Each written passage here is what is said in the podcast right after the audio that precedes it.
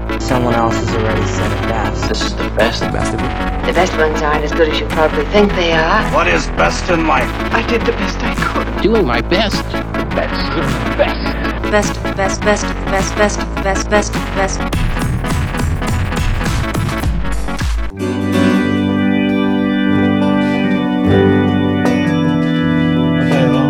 No.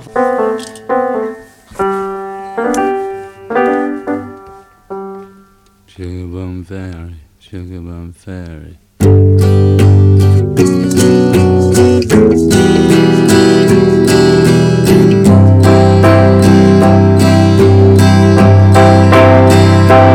I read the news today. Oh boy.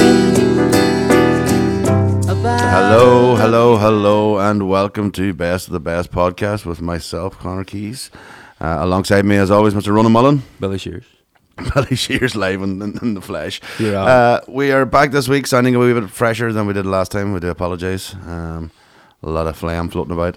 Nobody noticed. Which Nobody give a fuck. We did say, but in fairness, nobody criticised it, so I think we sounded our our best. We sounded sexier than normal. Hey, everybody. Watch The Sopranos. So yes, we are here today with uh, a music uh, album, which is the Beatles, Sergeant Pepper's Lonely Hearts Club Band. Um, Yeah, a- boy. a seminal classic, um, one of the greatest albums of all time, uh, according to most people. A lot of people. A lot of people would have it in uh, definitely in the top five, top 10 Uh, we want to give a wee bit of. We don't really need to give background to the Beatles. no, um, we don't. but we will sort of uh, we need to take in maybe the context. As always, very key in this, especially when we do classics, you have to think of the context. We have to think of the time. Well, what a lot of people, a- and to be fair, I don't know what you're like, but I drift in and out of the Beatles, mm-hmm. and the timeline sort of skews. I, I think the Beatles' lifetime lifespan is about fifty years. It's not. It's about eight. Yeah, Um, their first album came out in 1963. Their final album came out in 1970. yeah, There's 13 of them. yeah, you can do the math there. Uh-huh. Uh, in that time, the whole world changed, and with their influence or not, uh, a lot was going on. But um, what what we seem to what we seem to grasp here, it's really hard to figure out how. Right, th- this from this album, right? So you're talking 1967. sixty-seven. Yeah, So from 1967, the Beatles, between 1967 and 1970, the Beatles released Sgt. Pepper's Magical Mystery Tour, The White Album, Yellow Submarine, Abbey Road, and Let It Be. now, people that say there's no benefit to not touring. that's that's exactly where it was going. See when you've time in your hands look what you can do. and Yoko at the house.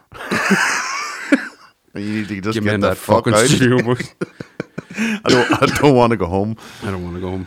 Uh, yeah, and that, I mean that's quite a uh, that's quite an output. It uh, is in a it- short and- space of time. And to give it a bit more sort of credence, th between '63 and the release of this album, there was just as seminal albums, but in in the genre of pop. Yeah. and they were a wee bit more now, not including Rubber Soul and Revolver, which were a wee bit more advanced. Mm-hmm. Um, th th- they had already changed the word by the time they've got to Sergeant Pepper. Well, you had a very key point there. I mean, pop is is what they were. They were a pop band were a because pop the word rock wasn't. This is a game we're talking about context. Yeah. rock wasn't used. Nope. it was only starting to be used in '67 Yeah. onwards. Um, up until that, even the previous year, Hendrix was playing at the the Monterey Pop Festival. Yeah, yeah. It wasn't a rock festival. No, There was no, no. So rock wasn't a word that was being used. Um, Well, it and- was just popular music. Pop Yeah, was just popular. pop. Just whatever genre it was, it fitted into popular music. So Uh, so this is when it started to change. Then you could see bands heading towards Yeah. that uh, new genre, if you want to call it, that, of the rock. Well, they said it all pretty much changed when um, 64, 65, uh, Bob Dylan met them and gave them a fucking shitload of weed. Yeah, as and a- they all went as a into Bobby this, D does. this uh, highfalutin New York uh, hotel, which was being bombarded. I think so, they said there was like 20,000 voicemails left uh, and phone calls, etc. Uh, in the two days that the Beatles were in the hotel. So this is Ed Sullivan. This is them, the biggest thing on earth. Mm-hmm. This is John Lennon just about to announce they're bigger than Jesus. Yeah. Mm-hmm. Sort of lunacy. And Bob Lennon gives them a joint, and they all get freak out. Bob And- Dylan, even Bob Lennon, Bob Lennon. Bob Lennon. John's brother. John and uncle. And uh, Dylan then takes no credit for it, walks away, and the Beatles release Rubber Soul, Revolver, Sergeant Pepper, Imagine, and it Yeah. all just starts to flow. Starts to f- literally flow out of there. Flow. Uh, yeah, and and I mean y y- that the influence of some of those uh, external people, especially in the American sort of the Ginsburgs and all that sort of thing, the sort of beat Mm-hmm. Yeah. poets and stuff, they they can think, as well as then The Eastern. the Eastern sort of uh, philosophical stuff with the with uh, the Maharishi, and Ravi Shankar, Ravi Shankar, and uh, who has the coolest guitar. and Harrison with his love for the sitar. Uh, so I mean, all this sort of co- is coming to the culmination, which is Sergeant Pepper's. Uh, the the influence that's that's gone through them all. Um, they've decided to to bring all those influences into one pot. Yeah. Um, because this is the first thing. This is the other thing. Again, we talk about um, the time and the era. Albums weren't really a thing. No. Albums were built around the singles that had been released. There were singles that were being released, and then you had an album around it. And th- I don't know if this is the first concept album, if you want to call it that, but it was up there with being one of the very it's not the first, but it's the first that uh, pulled together the themes, the cover art, the content. Lennon has famously said, "Any of my songs had nothing to do with Sgt. Pepper or the theme, so it's not technically a concept album, mm-hmm. but it was sold that way and sold very successfully." Um, b- but I mean, there was others. Th- There's there's ones that there's no nothing that's good, but there's ones that have a common thread from the the four four vinyl collections like yes and, Yes. and Rush, uh, but they were nowhere near as good. But they had a common theme running from song one to the finish. yeah. And uh, and again, I suppose, in the idea of the concept of a th- uh, a fifth Beatle, if you want to call it that, not Pete Best, but you know the Billy Shears introduction, the fact that these are singing about a new fictional character. Yeah, they're singing from the perspective of a band that doesn't exist. Yeah, um, which again was just had to been mind blowing at that time. Yeah. you know it was never been done before, and uh, you're talking you're talking artistic license like being used like never before. Yeah. Well, just to go back to what you said at the start, in case people don't know, the Beatles weren't touring from 1966. on. Sixty six, yeah, So this is what gave them the time to really work on this album. We'll go into that a bit more, but the reason being is because they played stadiums and they couldn't hear themselves. yeah, Um, and they felt they weren't getting any better as musicians because they couldn't hear themselves play. The people screaming their heads off at them couldn't hear them playing. Mm-hmm. So it's not enjoyable for anyone. no, Uh, also, around the time they were in Indonesia, and there was a lot of incidences that happened. They didn't turn up for the, the president or king or whatever the hell it was at the time, Mm-hmm. and there was a backlash where they had to get like thousands of cops surrounding them because they were going to get killed. yeah, And they went, "This isn't enjoyable, No. in any way." And then the Jesus Christ thing, where John Lennon yeah, and said that, and that they were that's- bigger than Jesus Christ, but he said it in an interview to an English newspaper. Yeah. and it took months. It hit America, and Americans were burning albums, and the Bible Belt went That's just went not- crazy. Yeah. Um, and it, who could enjoy that? And he, he he did clarify in later interviews to say Yes. what I was saying at the time was younger people were turning to us more than they were to religion, which And he, was completely he meant in England. in England, but he was completely right. That's what was course he happening. was. They, were, they were more popular, um, but of course then the Americans took it uh, and uh, started burning the records. But again, we've talked about this before. They had to buy the records in the first They had place to buy it to to burn them. Uh, you know, but the the backlash then, um, the record, the the the lack of touring. I always thought it was them kind of being greedy doing the stadium tours. Uh, and then I'd read that it was Epstein, Brian Epstein, the manager, Yes. was in it, and it wasn't him. So apparently, it was the promoters. Oh, sorry, apart- not the promoters. It was the police. The police? The police. So the police had realized that if the Beatles had done what they wanted to do, which is to play the ten thousand seater arenas, there would be ninety thousand outside yeah. and there was no way any city was going to be able to control what was going to happen. So they had to put them into stadiums. That was the only way they were going to deal with it. The Beatles didn't want it. Epstein didn't want it. but the police told them they had to.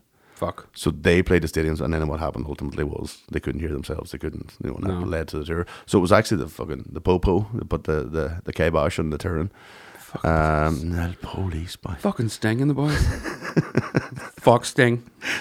Copeland fucking wrecking the joint. Uh, so uh, to the album itself, then you've got um, that's probably a word that's going to come up a lot, iconic, but the the album cover very iconic. We can start about that. Um, so what you have is a, a, a montage, a collage of loads of famous figures from over the years, um, standing behind the Beatles, who Mm-hmm. seem to be at a funeral. Yeah, it seems to be. But the original concept was they've just finished a concert and they're taking a picture with the crowd who watched them at their first concert as the Lonely Hearts Club Band, Mm-hmm. um, led by Sergeant Pepper. And it just happens to be the collage is a lot of people who are either major influencers of uh, the Beatles or just historical figures or Yeah. notoriously they wanted Jesus Christ and Hitler in it. Christ and Hitler is what they wanted. Yeah, that's the thing. The the the, the collection of people you see on the, the final album is not what they had originally wanted. Mm-hmm. No, there's a lot of edits, a a lot of changes. lot of yeah. outtake pictures Yeah. as well about that you can probably find now. And uh, so yeah, you had that, which um, sparks off anybody's interest because you have to go and find out who all these people are. Yeah. and it does turn out to be something shady too. There's a lot of uh, intelligence operators within that list for some reason. Mm, that's another uh, uh, podcast. Uh, but you've got you know Dylan's in there, and you've, you've different other, as you say, people peers and, and people who they influence or have been influenced by. Uh, standing with the new Beatles in their military tunics, who are standing next to the old Beatles with their mop tops, And their black and white suits. the blank white suits and looking very mournfully down at the grave. Uh, there are a lot of things in this, and we'll come to this later on. Um, there are a lot of things on that cover that don't make sense unless the story of Paul McCartney being replaced by somebody else was true. But, but I said it to about five people. I said, we're going to get about 12 minutes, 25 seconds in, and Connor's going to say something about Paul McCartney being replaced. no, this is the thing. You've got one minute. Okay, Go. he wasn't replaced.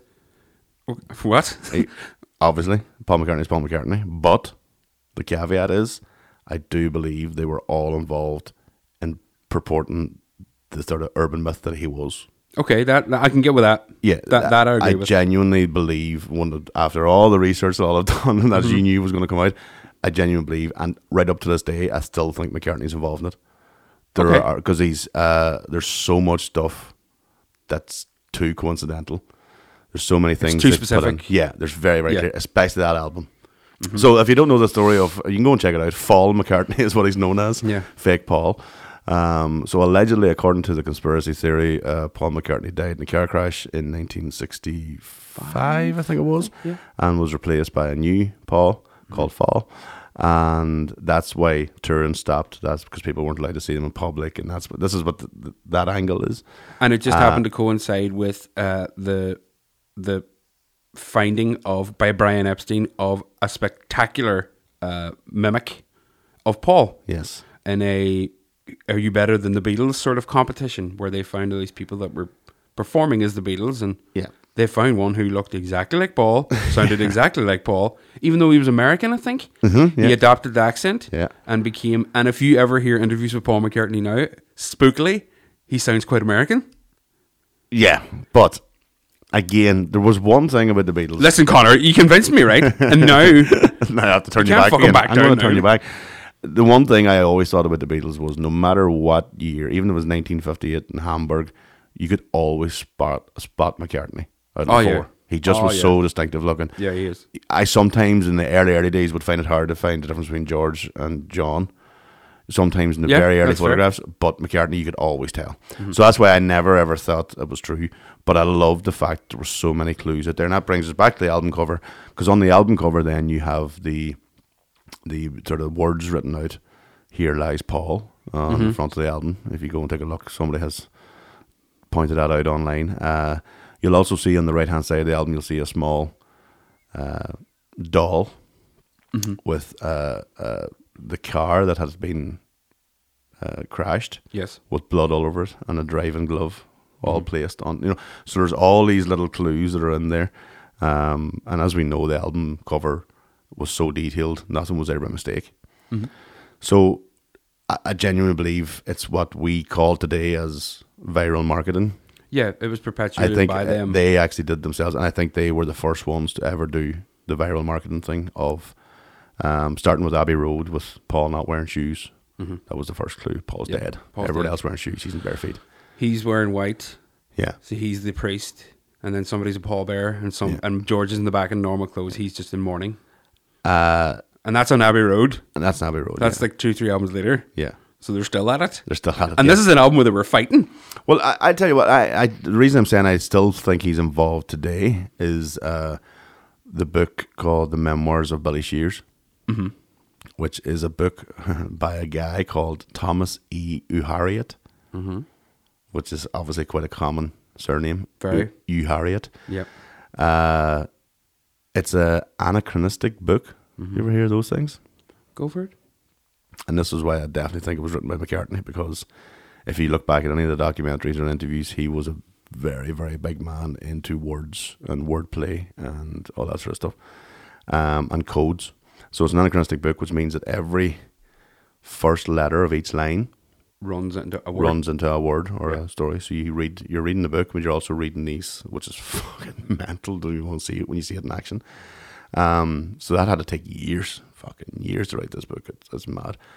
Um, you can go and get it. I got it on Amazon, and uh, you need to see it in that version because the digital version doesn't do the the, the, the run of the Ah, in the line. right order? Yeah, you have Right. to do the paperback. Um, it, it annoyed me so much in the middle of all my uh, search for this as to why these things were coming out. Thomas E. U. Harriet. I thought that's not a fucking that's not a name. It's too dodgy. So I went on to the to t- Tinterweb and got an anagram maker, and I typed in Thomas E. U. Harriet, and I came up with loads, obviously, loads and loads of different things could be in, until I got to the Heather section, Oh, dear. Mm-hmm. and one of them was Heather is a tumor What? is an anagram of Thomas E. U. Harriet.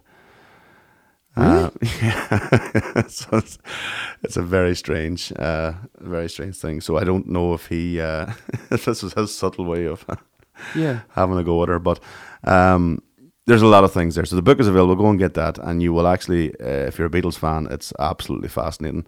Um, to the point where I genuinely believe it could only have been written by one of the Beatles because there's so much detail in there, Mm-hmm. so many things. But this is the book of Billy Shears, who, according to this book, is the guy who replaced Paul Yes, that's that's what I this is where the originally story is, heard. and this is where Sergeant Pepper leads in when they're singing about Billy Shears. You know, they it's were- mentioned in the title track, Yeah. Sergeant Pepper's Lonely Hearts, but where they end with saying just the name of a guy, and the whole world went, "Who?" who's Billy Shears? Yeah. So Uh, so leading us on to that, so perfect time. So the, the opening track of of Sergeant Pepper's is it's also the most expensive album cover ever made, still to this day. yeah, because they, they they went as well as the cover, they went um, full lyrics, which is one Yeah, of the first that's the ones first as well. Um, time it's- there's lyrics in the lyrics inserted, but liner they notes. also had like um, novelty.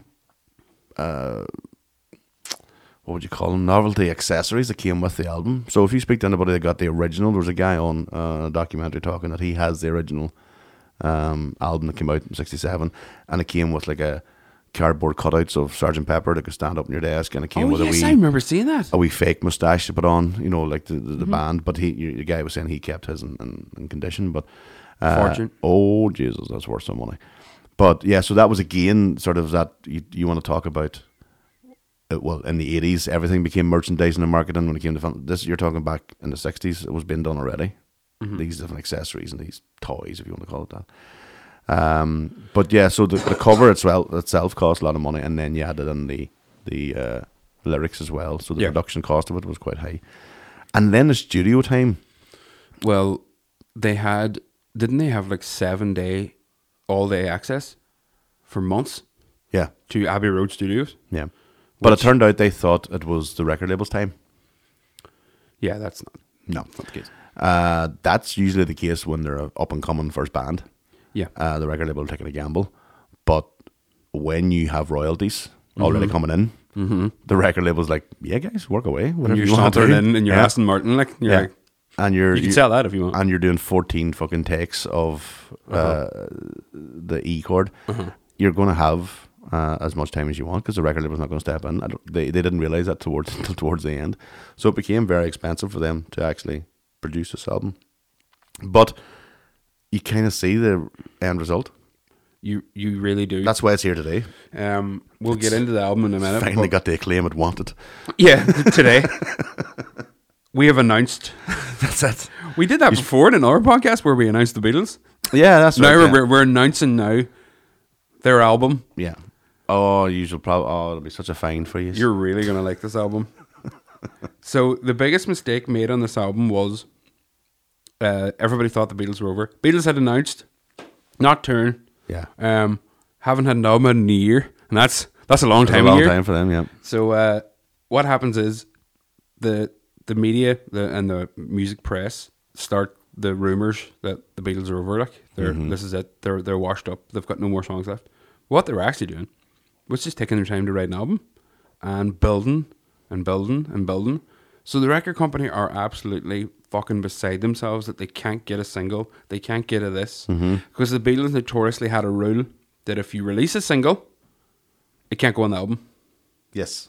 So if you're going to put out Sergeant Pepper, uh, and you want a single, that single cannot be on Sergeant Pepper. Yeah.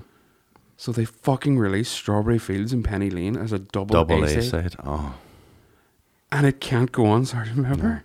They were supposed to be. They, They were yeah, supposed to their be on. tracks Ser- They for- were they were reco- they were the first Sergeant or sorry Strawberry Fields was the first song recorded in the Abbey Road sessions for Sergeant Pepper. Can you imagine what that album would Like become fuck away off like. with those two tunes added to it? Like, I would have that broke was- Mm-hmm. the rule of rules, but in fairness to them, they stuck. they to stuck it. by it. Yeah. Yeah. And what happened was uh, John Lennon wrote Strawberry Fields because it's like a it's a kid's home close to where he Yeah. lived. And Strawberry Fields is a fucking amazing song. So Unreal. Paul McCartney went, uh, "There's a place close to me that's uh, very special to me Yeah. called Penny Lane," and they're all like, "Yeah, we know Penny Lane. It's a whole fucking area."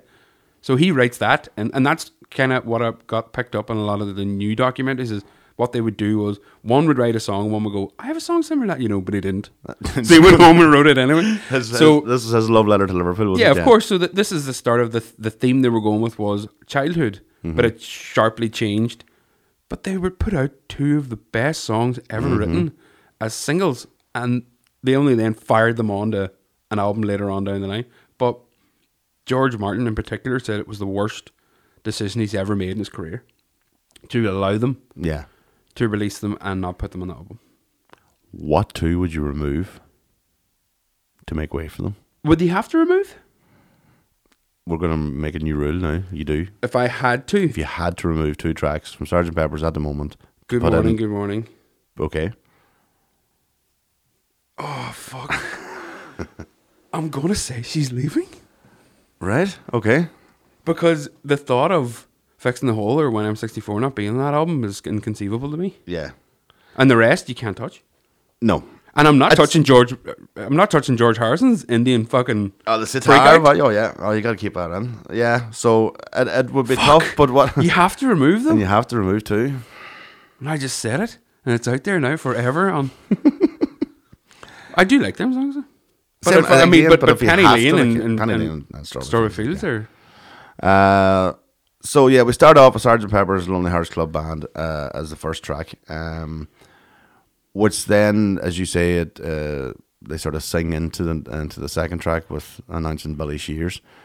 But what happens is then we get the maybe the greatest Ringo track.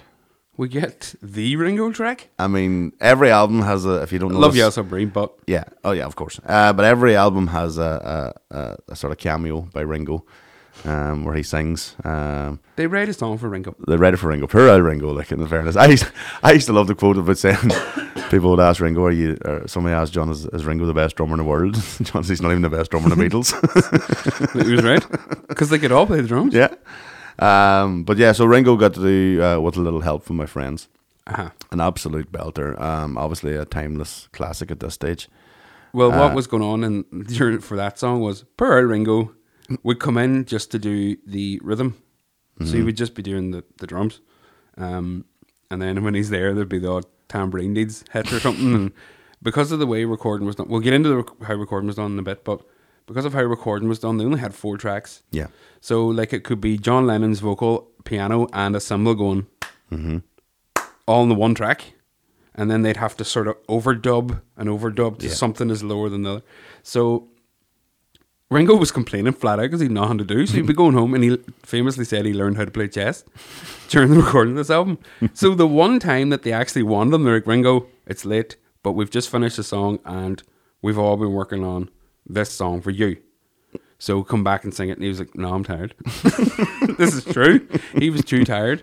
But when they called him back in, they got him to sing it. And and it's a great song.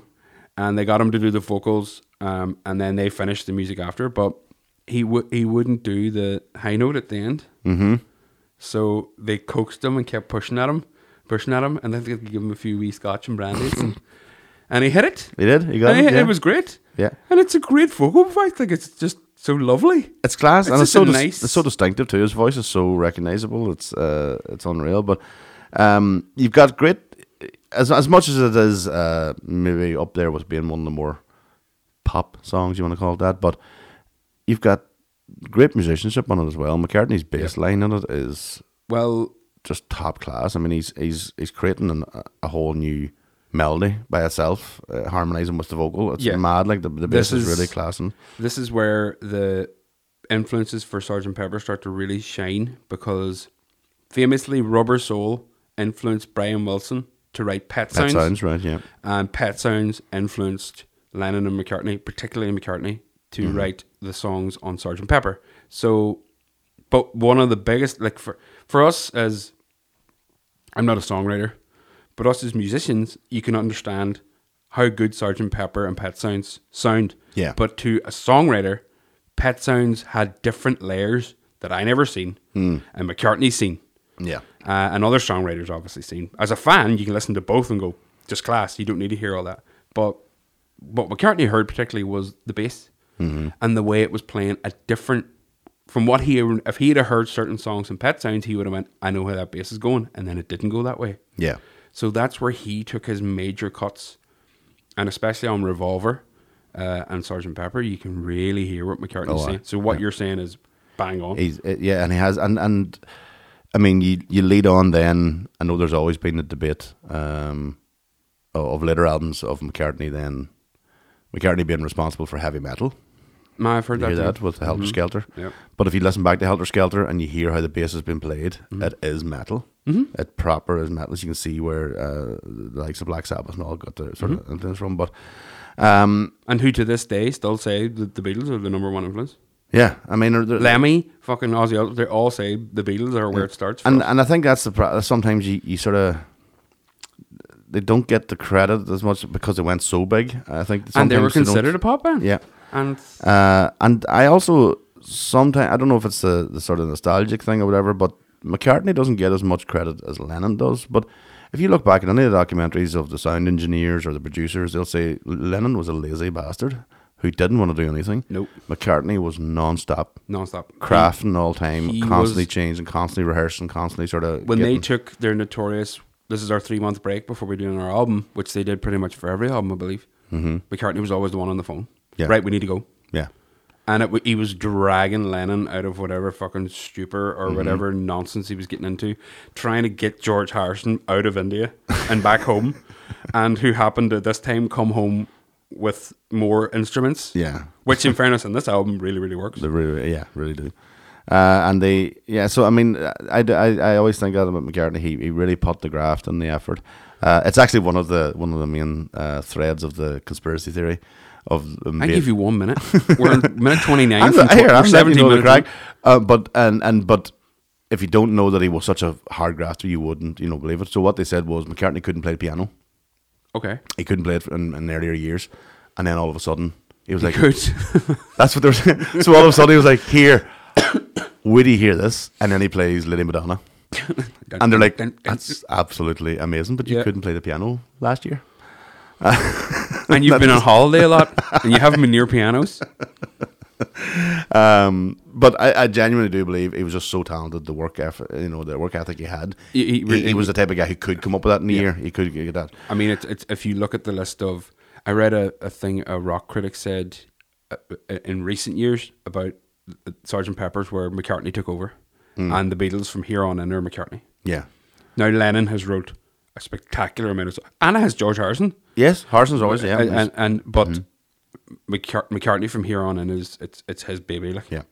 And you really can see in anything you ever watch about the Beatles, uh, you might not see Ringo, you might not see George Harrison, but McCartney's always there. He's always there. Um, so we're going through, and, and we're not trying to do it in order, but it's just is the way it's working. Let's But, do it in order. Um, you're talking then Lucy and the Sky with Diamonds next.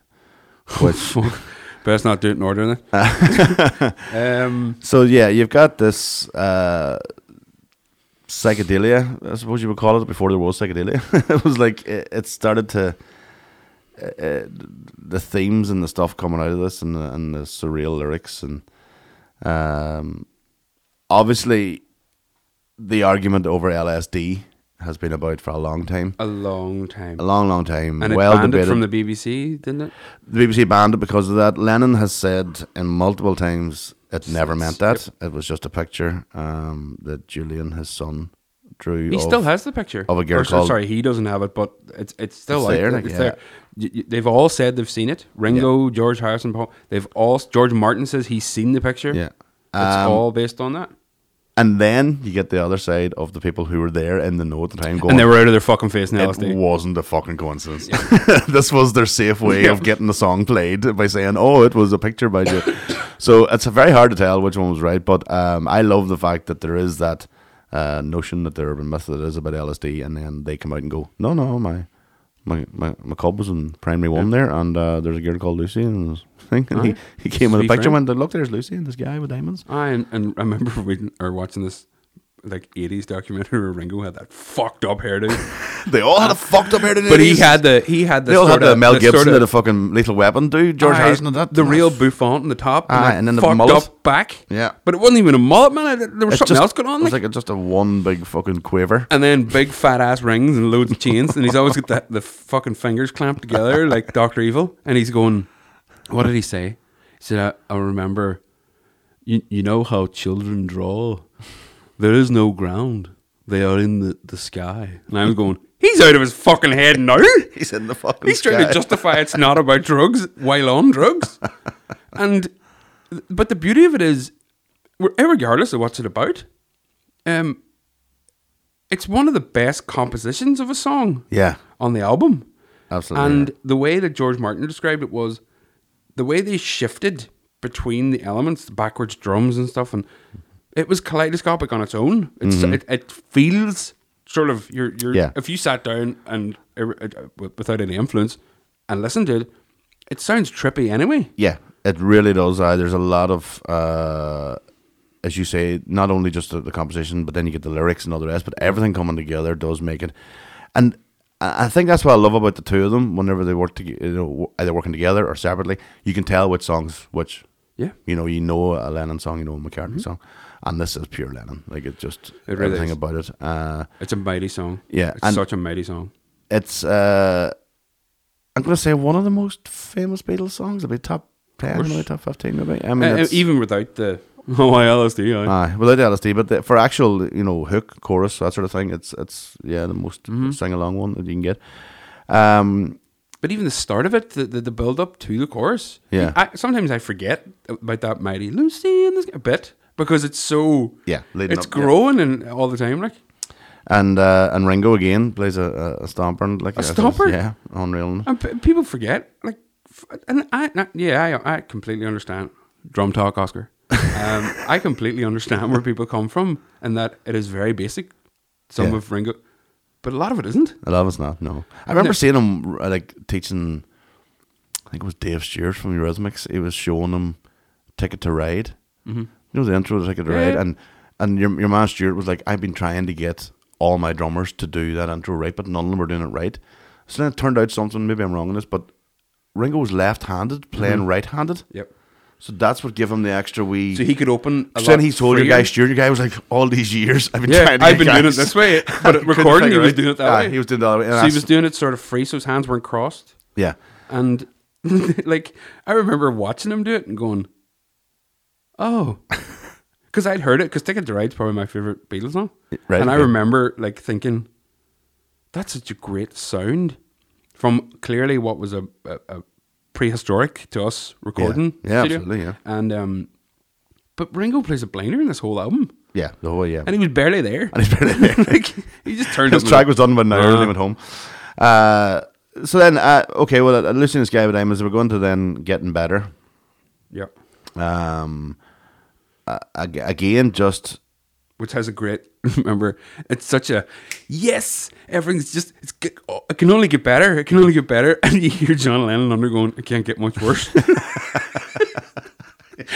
which is which Oh, is yeah. them two in a fucking bubble. oh, like. in the nutshell, yeah, that's it. And uh, but even and then this is this is sort of back to the Strawberry Fields thing, and and and uh, uh, we talked about it with Arctic Monkeys and other singing in their own accent. Mm-hmm. Yeah. you know, the Beatles were were renowned for it. Um, and I- I remember seeing somewhere that actually whenever they had uh, the lyrics being put on the album, it was going to cause a wee bit of controversy because at least in the past, people didn't know what they were saying sometimes. Yeah, you could- with the Liverpool accent, the Americans especially. But now they were like, "Oh shit, we're going to be seeing every inch it's of this." Yeah. decipherable in its entirety. Um, so getting better was always my uh, go-to. Apart from Stra- uh, Strawberry Fields, um, you getting better. Um, Yeah, yeah, actually, it's yeah. never actually. um, I wonder if we can play it here. It's never actually better. Um, but even that sound there, Mighty Man. It's getting better all the time. I used to get mad at my school. Can't complain. The teachers that taught and this is the other me thing too. when- Like, really have to understand. Like, Sixty-seven. sixty-seven, four tracks. Four tracks. Listen to the I know. level. Up with your rules. Mighty. I've got to admit, it's getting better. A little Bass better again. Yeah, all the unreal. time. I have to admit, it's getting better. Can't get no worse. It's getting better That's such a good. Deadly, line. like, since you've been mine. So yeah, getting better. Um, but I mean, four track. I mean, just explain to non-music people. Um, the best way to describe it is four tracks are notoriously vocal, guitar, bass, drum. So all individually recorded. Now, in a modern recording studio, you could get 89 tracks on drums alone, yeah, which is fucking retarded. But what they had was just literally a single mic hanging above the drums. Now, if you wanted to hit something a bit harder or something needed to be a bit more um, forefrontal, so say, for example, the cymbal was a wee bit high, or there was, say, a tambourine playing what they would do is they would play the tambourine in the same uh, vocal take that was going on. So there's somebody singing "It's Getting Better." There was also a tambourine going Yeah. on on the same take. So that's four tracks. What they did here was had two machines, so there was eight tracks going, but still only four tracks at a time, and they would layer them. So the fucking timing needed to be absolutely bang on. Notoriously, uh, even going back to the start here, um, on Strawberry Fields, John Lennon loved one take on one and another take on another of five different sounds, right. and they layered them. But they found that they were in different keys and at different speeds. Of course. So what they had to do was slow it down, but slow it down to match the speed of the first take, but also slow it down so the key would just get that wee bit lower and it would Mm-hmm. match. And they figured out a way of taking the electricity away from the machine when it played back to just the right speed and the right key and hit and record. That's the level. That's that, Oh, Yeah. and now you can do that in three seconds on an app on your phone. Never well, that's, yeah, you can just do it in your Yeah. hand. Uh, if you take a look, uh, if you get a chance, you can go and see the BBC did a uh, 40 years ago today Uh-huh. um, documentary. It was called so it was for- for the 40th anniversary. We're into now what 50, what 96, 7, 52 years. So, um, but for the 40th anniversary, the BBC did a, a got new bands or relatively new bands of the time yeah, to come together and record uh, certain together, tracks from, reference. Ooh. from uh, Sergeant Pepper's. Um, and I think it's the maybe the uh, Kaiser Chiefs. I think are doing getting Oh, Jesus, you're not going to bring up fucking Paul McCartney and you two, are you? no. Did Ka- you? I just mentioned Kaiser Chiefs. Where the fuck did that come? Uh, from? yeah, I know you. No, you don't. Uh, don't don't watch Paul McCartney so- and you two playing don't do it. Sergeant Pepper. by the way, Don't do definitely do not. please, Jesus. no. Uh, if you go to no, the, the, what they were saying was they're used to using Pro Tools, mm-hmm. so the the digital stuff. so that's And on your what laptop. they would do- Literally, you can do it in your laptop. yeah, and what your bo- the guitar player from Kaiser Chiefs were saying was, we can do fourteen takes, and then like the guitar solo from take five is better than the one on take fourteen. We'll, Absolutely. we'll we'll splice that out, and it's literally done in a second. Just move it in Pro Tools, and and it was great to see these new bands having to figure out how the fuck are we going to do this on four tracks. four tracks. Like, how do you strip that's it way analog back recording down? Yeah, because they were. and- This is the thing of this documentary. They were in the original uh, Abbey Road Studios and Using using, the equipment? original equipment. Uh, I with, don't think I've seen that full thing. Then I only it's the seen the, guy. performances. It's the guy uh, Jeff Emmerich, the, the sound engineer, is back Yes. and he's there and he gives us sort of a background to it. But it was amazing to try and watch them revert, uh, uh, which again gives you just even more uh, credence towards what the Beatles have done. Yeah, and but also b- this was before there were sound engineers. So the people that worked in these studios were engineers. Yeah. they were electrical engineers. were electrical people, yeah. They and were. the, your boy George Martin was turning around and giving it the. Sorry, old chap. Um, is there any way to figure out how to slow down old Mr. Lennon's voice there, and maybe bring the key down also? You can imagine that boy's brain exploding. how the fuck am I going to do that? There's no way. There's no, fast forward or rewind. That's it. There's yet. no- yeah. There's no way of doing this yet. and that's the thing. I mean, we have to, like we've always said this before. We said at the start of a context, you have to give that context to Yeah. realize that how much of a masterpiece this is. Somebody produced this today, you'd be going, "Ah, it's good. Ah, right for blending." But you know, in your background, as you say, there could be fucking eighty tracks for the drum kit. There could be If somebody, somebody produ- producing that today on four tracks. It's just, uh, it's just Impossible. mind blowing. Um, so and that's why, and that, not only is it considered a masterpiece in terms of the, the, the sound and in terms of the songwriting and the craft and the structure, the recording of the thing. I've watched documentaries about them recording it, and I still don't know how most of it was done. yeah, that's it, do- it. Does be fascinating. It really is. Um, and you can see why it took so much time. Oh yeah. whenever you realize that all these tracks, all these layers, all these vocals, all these harmonies, all these different sounds, all had to be um, brought down to the four tracks. It wa- it was amazing. Um, we've got fixing the hole coming next, and Mighty. another great I tune. love that song, Um, and and it's it's the only song recorded not in Abbey Road. right, okay, I didn't know it's that. recorded in Regent Sound Studios. Okay, right. And it was because something happened in Abbey Road where th- something needed to be recorded as an emergency, some sort of. right, okay. And um, Regent Regent Sounds, aye, I got that right.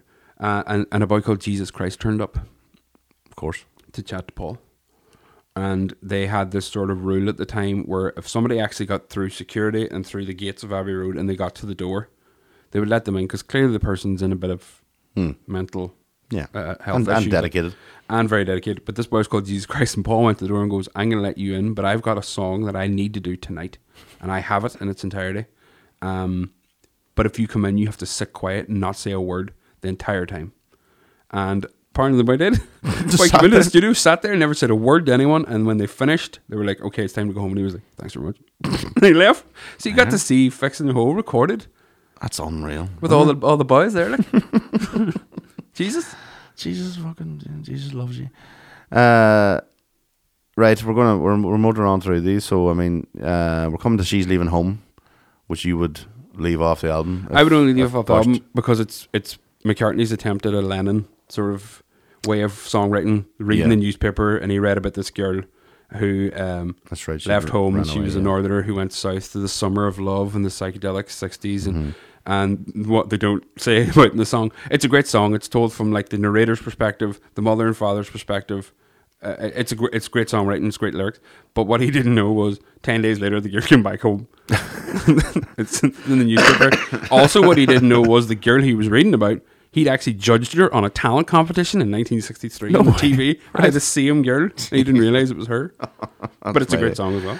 It is a good song, and uh, it's the only song on the album where uh, there are there's no music played by the Beatles. Yeah, I didn't So- know that till you told me. The uh, yeah, it's so if you listen to it, there's a lot of uh, orchestral music, um, strings and harps and all that. sort of Beautiful stuff. orchestral music. isn't Yeah, um, but yeah, none of them are playing any instruments, so they just do the vocals in that one. Uh, being for the benefit of Mr. Kate, it? Brilliant. just out, absolutely amazing. Based And on a poster. a poster, yeah, word He- for word, Word yeah. for word, not one original lyric. yeah, just read the poster from top to bottom. Yep. Um, and I mean, I don't know at the time who Mr. Kate was, but it was a benefit concert for him. Being for the But- benefit of Mr. K. yeah. Um, What the first ex- uh, known example of sampling on an album okay. because they took the the circus sounds at the end from old recordings of circus performances on the BBC, and the sound eng- again an engineer just but now a sound engineer was told out of like twenty of these, he had to make one second cuts from each and put them together to sound like what you hear. And Lennon notoriously told George Martin, "I want to smell the sawdust. It needs to sound like a, s- a circus is going on in this studio." Brilliant. Right. And he wrote this song, and it's a great tune too. It is a great tune, and it's uh, i- it's up there with the sort of s- the, the madness. You know, there's Yeah. it's it is one of the mad tracks. if you wanna Starting to call go it that. back. here. This could be on Magical Mystery Tour, no yeah, bother. easily. Yeah, uh, you can see where it was leading into. Um, I remember there was another. Um, again, there's been so many covers of all these tracks, um, but I always wondered who could ever cover that one, and I did hear Eddie Izzard doing a cover of it. Eh. Very good, actually. Yeah, Ri- What? Eddie Izzard does a cover of uh, "Being for the Benefit of Mr. Kate," and it was. I think it might have been that 40th anniversary thing again. There was some big where they got uh, the whole album replayed or recovered by different bands. I think it was one of them. He wasn't in that documentary, but I do remember listening to it. And uh, as Mm. only as only Eddie could do, he did do ju- justice and fairness. Um, but I don't know if anybody else could ever cover it. He had to go down a more sort of spoken word type Yeah, route yeah. than would- yeah, but um, okay, so then uh, after Mr. Kate flies off. oh, Jesus. The big top. Within You Without You. Oh yeah. this is where it gets groovy. This, yeah. Um, will we will we play a wee, s- Fucking right. a wee sample? Play the just whole to- thing. Fuck this. This is an hour two hour podcast. Where's the Maharishi? Holy fuck. And I mean, This is a th- man. This, you don't hear this. no. That's what I'm going to say. You you didn't at the time. I still No. don't. No.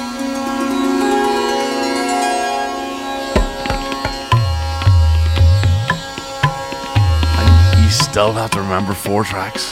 Four tracks.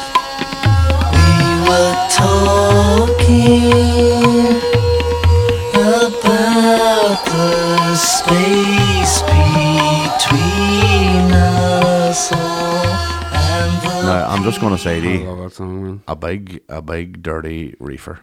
Bluffter's flat. And that tune, And I would only also- imagine. I can only imagine it would be good. I would never know. I can't. Obviously, I wouldn't. The broadcast. Indian drumming I can't follow. It's it's m- impossible to me. Yeah, it's the, the the way those drums are played and if you follow the vocal line in that song it's real hard to find a rhythm Mm-hmm. it, because of the way that's the way the indian Yeah. songs are sung in that sort of way i hope i'm not being disrespectful No, Only no, because it- it seems to be that, think yeah. it- it's really it's such a different it's not a it's not a western rhythm No, Uh, you, you yeah. can't and that's a great because this is the first uh, instance people say in the 20th century of world music being played to a lot of people yeah, absolutely. I mean, what that's they a did great- for that's the- such an yeah. amazing thing, Oh, like. I mean, the platform they give that that uh, even those instruments, yeah you had people in fucking butt fuck Texas, uh, going, "You damn boy." That that that thing sounds a little Can bit. you uh, imagine? Just, I don't know just why wanna he see sounds like he's from somebody's- Cavan. He's from but- Cavan again. I want to see somebody's face in 1967 When in that- buttfuck Texas, as you described it, going just hearing. Put on some of those old Beatles. We've uh, we've forgiven them for the Jesus Christ, and then all of a sudden, yeah, turkey, boo. You imagine fucking Ladies, God damn it. turn that shit off, boy. This is Andy Jesus. it was, but it's such a it's such a fucking mighty bit. Yeah. and a great album. and a great album. And again, it's back to that Eastern philosophy that it was completely alien to, to the West. Um, Buddhism was, you know, it was it was Yeah. there, but it wasn't. To, as I say, whenever you get a band like that who are absolutely global. Like it's not even just like a wee pocket of the world; they are across the world. Yeah. Um, that was an amazing, uh, uh, amazing thing for them to do. I don't, I don't know what benefit they got out of it. I know they said the meditation thing helped them stuff, but um, I definitely know that Maharishi got a lot of benefit out of it. Um, He got a lot of a benefit out lot of of it. followers, and a lot of um, publicity.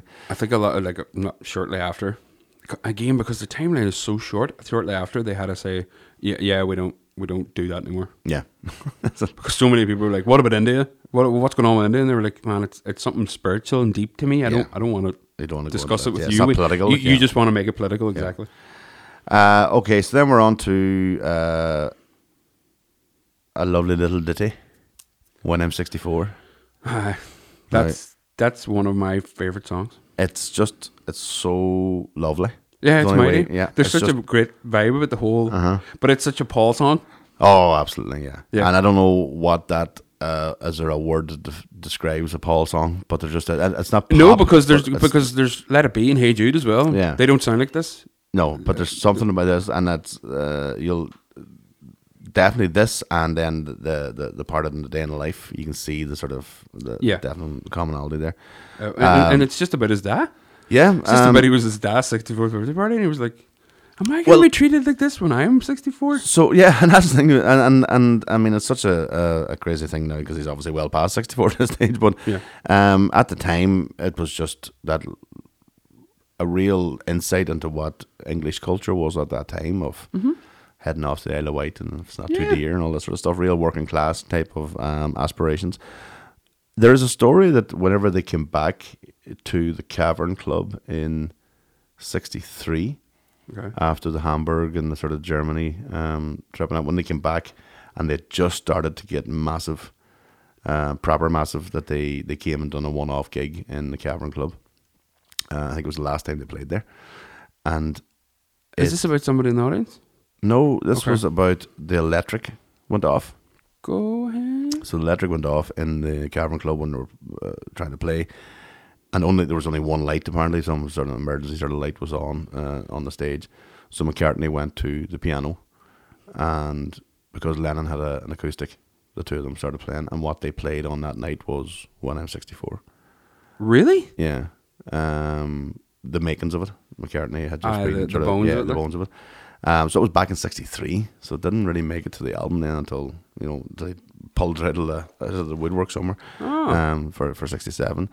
Um, but you, we said again about the, the timing of this. This was the f- like we you sort of briefly glanced over it earlier on about the summer of love. Mm-hmm. This was bang on first of June release. This- this- 1967, yeah. first of June, literally the start of the summer. I became They the say summer of love. they say this kickstarted all Yeah. of it. All of it kickstarted with this, yeah. And what I love is that the fact that you've got uh, maybe in the middle of when they're getting ready for Woodstock and they're doing all this sort of stuff and summer love and all the rest, you've got these people singing this song about an Yeah. old couple caravanning Just to the an Isle of old Wight, couple. whatever, on the go and Will you still need me? Will you still feed me? yeah, It's beautiful. like, it really is. unreal, It's yeah. such a lovely song. um and And again, structurally, it's structurally, gorgeous. I was It's going to such say a brilliant it's, it's such composition. a it's such a weird. Uh, what would you call the tempo of it? Is quite. It's Yeah. just. It's so sort of light and meandering. poppy, yeah, Ah, it's it's just sort sort of of. There's bounces no along. threat to it at all. Like, yeah. No, it's, it's it's a lovely song, but it's also uh, like right after a fucking Eastern hymn to like Aye, that's it. That's where do yeah. you like as much as this album is thought of as this is a great album of songs and and, and people see a theme in it i don't really but uh it, it's it's such a great announcement of we don't want to fucking do what you want to do anymore Yeah. W- we're going to do what we want to do and then when we do that you're going to really be blown away but just give us time to do it and there's a great quote by mccartney and there's like the beatles are done the beatles are done he's sitting rubbing his hands going you don't even know what the fuck's coming like Yeah, and, Like, the, and, it's- and yeah, it- they it's, knew it's, what was. it's uh-huh. really and we, we're not even getting to the final track yet so Yeah, I- exactly. We're so we're, we're we're hammering on through. Uh, lovely Rita. Me too, mate. Again, back to the meter. great and it's Meter, just, it- mate. it's just about literally it, and again people talking about psychedelia and things it's it's such an album filled with just people reading the paper or Yeah. stuff that happened up the street that's literally uh, paul wrote, wrote about a fucking meter maid Yeah. that was kept putting uh, like tickets on his car up the road and when they were in Abbey Studios that's all it is That's it. Simple as that. But you again, as as does happen, and this is the thing. I can't imagine the Beatles being as big today.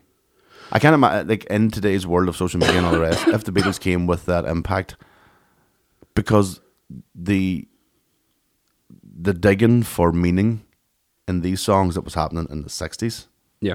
was massive. Mm-hmm. Imagine what it'll be like today, where every fucking syllable will be like, "Oh, what's he trying to say there?" Mm. You know, and every um, because at that stage they they genuinely, as you say, they were just finding stuff in the paper, but then the general public were like, "Oh." That's that means this, and Yeah. it was totally not what it Didn't- so, didn't mean it uh, at I'll, all. I'll- I have a, a, a good example of that later on for the final track. There's there's a, the mention of it. Um, good morning, good morning. Yeah. Um, One I didn't like one yeah, years I'm- ago. uh, it's, it's mm, yeah. I could if I had to choose one of my two to get, uh, I'd, I'd, I would be there with that one But as well. what I found was I was just getting pissed off by the start, and then I realized later on, um, it- it's a literally taken from an advert for cornflakes. Right? Ah, that would Good make more sense. morning, good morning. That's literally from an advert, and it was Lennon taking the piss out of suburban normal life. Yes, and the Uh, advertising and all but that. the, the, the, the actual speed and tempo of the song and the structure is class. Mm-hmm. Uh, and when you get into it, I- I've appreciated it a wee bit more in later years. So yeah, um, and it's just uh, it, I don't want to use the word weak link because I don't think there is a weak link in this. But again, if you had to choose, Strawberry for Fields. anything- yeah, strawberry fields. I would put replace it. fucking Penny Lane with Good Morning, Good Morning, yeah. or Strawberry Fields with, and put one of Penny Lane and Strawberry. No, we're Ah, not going to get. no, we can't get into that now. Everybody's going to get upset. So then we come to the, the sort of penultimate track of the album, um, which is Sergeant Pepper's Lonely Hearts Club Band reprise. Um, I love the reprise. I think it's uh, I think it's proper sign of rock Yeah. appearing on this yeah, album yeah, yeah, yeah. I and, agree and the with you word of 100%. that, the, the word rock actually appearing. Uh, they, I mean, you, you sort of have to talk about the the level of. It's not that different to obviously it's a reprise, so Mm-hmm. it's it's it's a it's a follow on from the first track, but the sound they make on this. Um, it's bonkers. um, will we play it? Will we? I Yeah, mean, the yeah. sound they the sound they sort of get on this, and especially even Ringo on the drum beat he's given Mm. this because it's again we hear this drum beat now all the time, but at the time it was it was quite. different to hear. One, two, three, four. And just the sound of those drums, Really? Yeah,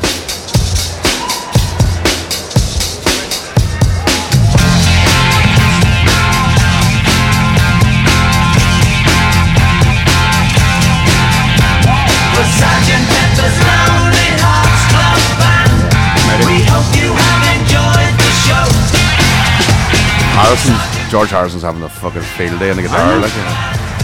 We're sorry, but it's time to go. Sergeant Pepper's Lonely So this was like I suppose, like we say, this was the the rock version. yeah, there's Um, a good story about that song. Go. When it came out, uh, Jimi Hendrix learned it and played it live. Yes, that I That was, version? I was going to say that there was, but it was like But Lennon, two days after the album uh, came out. it he, was- he, yeah. he learned it and then handed it to the band half an hour before they played and went, "Just play this beat and I'll go fucking boogaloo. I know the rest." Yeah. and it's lethal. The sound, it's fucking It's a lethal. great version of it, and there's a great. and Lennon or, or McCart- McCartney and Ringo maybe or J- McCartney and Jordan are in the crowd uh, as well as Eric Clapton, and they hear their song played live for Yeah. the first time at a gig where they were just going to let loose. We've just released the biggest album ever. We're just going to let loose. yeah, And the first song Uh, is their song. it's their song. And then the, McCartney was famously then said about how he just was over the moon that somebody as heavy, Yeah. as heavy uh, of of guitar rock at that stage uh, as Hendrix was taking his, you know, because he's a songwriter, and Mm-hmm. Yeah, of ultimately it's course. ultimate compliment. Uh, and this is yeah, this is the version. So Hendrix has a great version out there. It Mm-hmm. used to be floating about the LimeWire, but I don't know where it is now. Um, so it leaves us to our f- the final track. Yeah. A Day in the Life. Um, heavily regarded as maybe the best track on the album. Um, I think it's I think it's one of the finest songs ever written. yeah, it's. uh, I mean, it. it there's so many elements to it. It's How it like- came together, I'm f- it's it's bewildering. Uh, yeah, so I mean, ultimately, we, we when we talk about Lennon and McCartney, this is the ultimate example of um, the two sides. So you've got um, starting off the first couple of verses with John Lennon um, singing in his as as unique way as he always does, but um, the lyrics as well. Back to the whole thing about sort of reading the newspaper. Yeah. That's where a lot of the, the, the lines came from. And then you have the breakdown in the middle.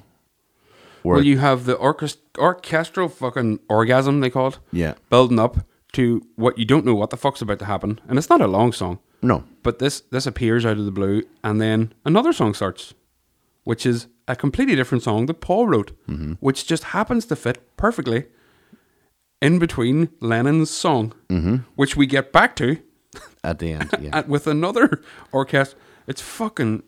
everything, yeah, everything. If about it was made five yeah. years later, it would have been a 19 minute opus. Yeah. Oh, the door special. Uh, and it yeah, would have been yeah. No. ridiculous. So it's it comes in at five thirty one, and uh, that's all in. And uh, I mean, you, you, this is back to what I talked about in regards to reading the papers. You've got the sort of lines about um, how many holes it takes to fill the, the Albert Hall. Four thousand or eight thousand holes, or four thousand and potholes. It was about Yeah, in, Blackburn. Blackburn, Lancashire, and it was that. Yeah, so he had literally read a, an yeah, it article was about. just it was beside Yeah. an article of about a car crash of a person they knew who was the heir to the Guinness throne, uh, who who died in a car crash, and then he just looked over and there was a thing about potholes in Blackburn. Yeah, I went, that's a nice lyric. yeah. Um, but again, the public read it into being four thousand needle holes. Yeah, it was about heroin. but heroin in uh, Albert Hall. it's like potholes, but they're close enough. Uh, so then, yeah, and, and you've got that sort of finishing. I mean, we can. Uh, I don't know if we can. Uh, Play the end. we'll play the end. We won't played the start. You heard that at the start, so we'll play the end. We'll play the end. Uh, yeah, so the start you would have heard John come on with his sugar plum fairies counting. Um, I'm trying to see now if we can get. This is the start of the, This is the end. the start of the end. So musically, what's happening here? I thought It's an orchestra. at an orchestra, but I thought it was uh, play whatever you want, but it's not. So I found out then they were told to play every single note. They're in the key of G, build it the whole way up to there. So that is them finishing on the E major chord. Nine pianos, Yeah four tracks. and you have to really listen. They let it go and they Yeah. sustain it to the point where if you listen really closely, you'll hear a squeaky chair, just like our podcast, and it's on the right channel. I think somehow.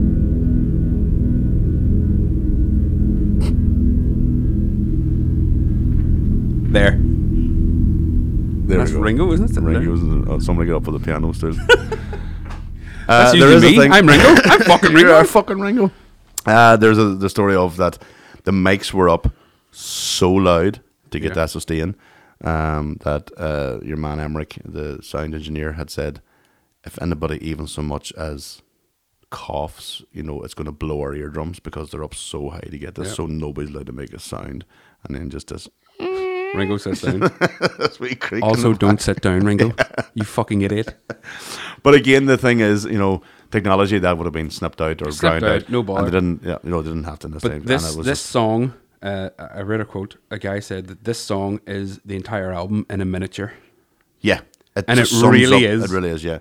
Uh, and then it finishes with one of those Yeah, the backwards thing. the and backward thing, which is The, the woman uh, saying that this is a wee bit after the end there. I don't know if it's there. Is it? No, it's uh, they. You see, That's it. yeah. And there, this is what I talk about back at the start. Uh, they were famous for that. They were famous for putting loads of things in and loads of we uh, hidden tracks, if you want Yeah, to call it that. things If you to played, trip you, could- up and you'd if question. you play things background you, or backwards, you could hear you know certain Yeah. things and and uh, uh, Again, in 1967, and nine six seven yeah. which took a lot of work to do, and it just sounds like a throwaway thing Yeah.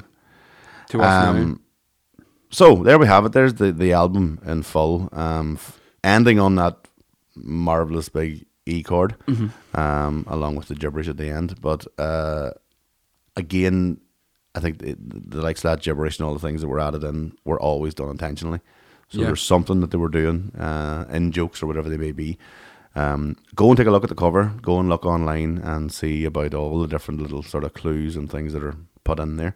Um, come to your own conclusions as to why they did it. Uh, I do believe they genuinely were having the crack. They had so much time in their hands. It's so much time Yeah, to think I it think through. it's it, it, it does. It sounds fun. There is some melancholy in it, but it it sounds fun. Yeah. There- there's elements of it where you're actually fucking smiling, yeah, Um, properly smiling along to the song, and that's rare. It is rare, and yeah, and and for as you say, like if you go from um, within with- within you without you to when I'm 64, I mean, it, the the, Ah, the it's- mood changes so so it's- it's- rapidly and so uh, extreme. It's a brilliant piece of work, and it's it's typified by. There's a great review of it, and the guy says, like nearly everything the Beatles do, bizarre, wonderful, perverse, beautiful, exciting, provocative, exasperating, compassionate, and mocking.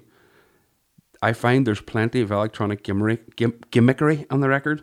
Before concluding, but that isn't the heart of it at all. It's the combination of imagination, cheek, and skill. and that's what I imagination, love about cheek, and skill. cheek, but you can see it. You can They're actually, just yeah. you can see them all going. What do you hear this? What do you hear when they hear this? Yeah, is they're gonna be no one's gonna fucking end. brilliant. And that's what I'm saying about the whole viral marketing or subliminal messaging. They definitely were involved in that, and I think they loved it and got off on that. Yeah. Um, I hope, I hope I'm right, and that when uh, McCartney shuffles off this mortal coil, that for the second time. for the second time, that it will come out that he has been, you know, kind of like the Prince thing. There's a vault of stuff somewhere. It would be very, where- very nice. But I Yeah. think they've exhausted quite a lot of things in the anthology re releases and Yeah. the new deluxe versions of the albums, which if you haven't heard, get them. And if you've gone Spotify, download it at its highest bit rate because it's Yeah. fucking epic Unreal, going yeah. through the TV. Yeah. But what you don't want to do, in conclusion, Mm-hmm. is watch the 1978 Bee Gees film called Sgt. Pepper's Lonely Hearts Club Band. No, Sweet baby Jesus. I haven't. Alice Cooper's in I- it. Oh God, Steve Martin's in it. I haven't. Oh, I haven't had the pleasure. I must. Um, is it a pleasure or? Aerosmith play Come Together in the 70s. Oh, when they're off, they're fucking nut. Jesus, I gotta get a look at that. Um, there's a lot of other Beatles songs that said come together. It's not on Sgt. Pepper, but there's a lot of other Beatles songs. And basically, um, the Bee Gees are Sgt. Pepper's Lonely Hearts Club Band. The, the star of the show is Peter Frampton. Ooh, Baby, I love your way. No, And Is that him? it's genuinely. it- just watch the. They re released it in Blu ray a few years ago. Just Right. watch the trailer. One of the reviews was I can equate this only to wallpaper in comparisons. I mean, panned isn't even close. Oh my god, It's the biggest heap of dog shit. mighty. But if you haven't heard, it's on YouTube. Oh, we gotta go and check. There we are. Go and check that one out. Uh, so, right, folks, if you haven't listened to Sergeant Pepper's Lonely Hearts Club Band, um, we would strongly recommend it from start to finish. Um, Yeah, uh, it's- it's an it- like the good absolute old days, masterpiece. not like the Spotify playlist world we're living in now. Go and, and put it on from from track one. Go and buy it from Boneyard Records uh, Buy it in from Oma here if Boneyard, you can man. get it, um, or find a local record or vinyl store near you and get it uh, the way it was originally intended. Um, if you can find it with all those accessories and accoutrements, let me know. We'll Just go- give us a shout. we'll go Just give us a shout. We'll go halvers. We'll be interested just to steal from you and sell it on eBay. Uh, so on that um, uh, uh, sort of um, confession of potential theft, we will leave you with uh, a goodbye from me and uh, Goodbye from Lingo. we'll see you next week. Bye.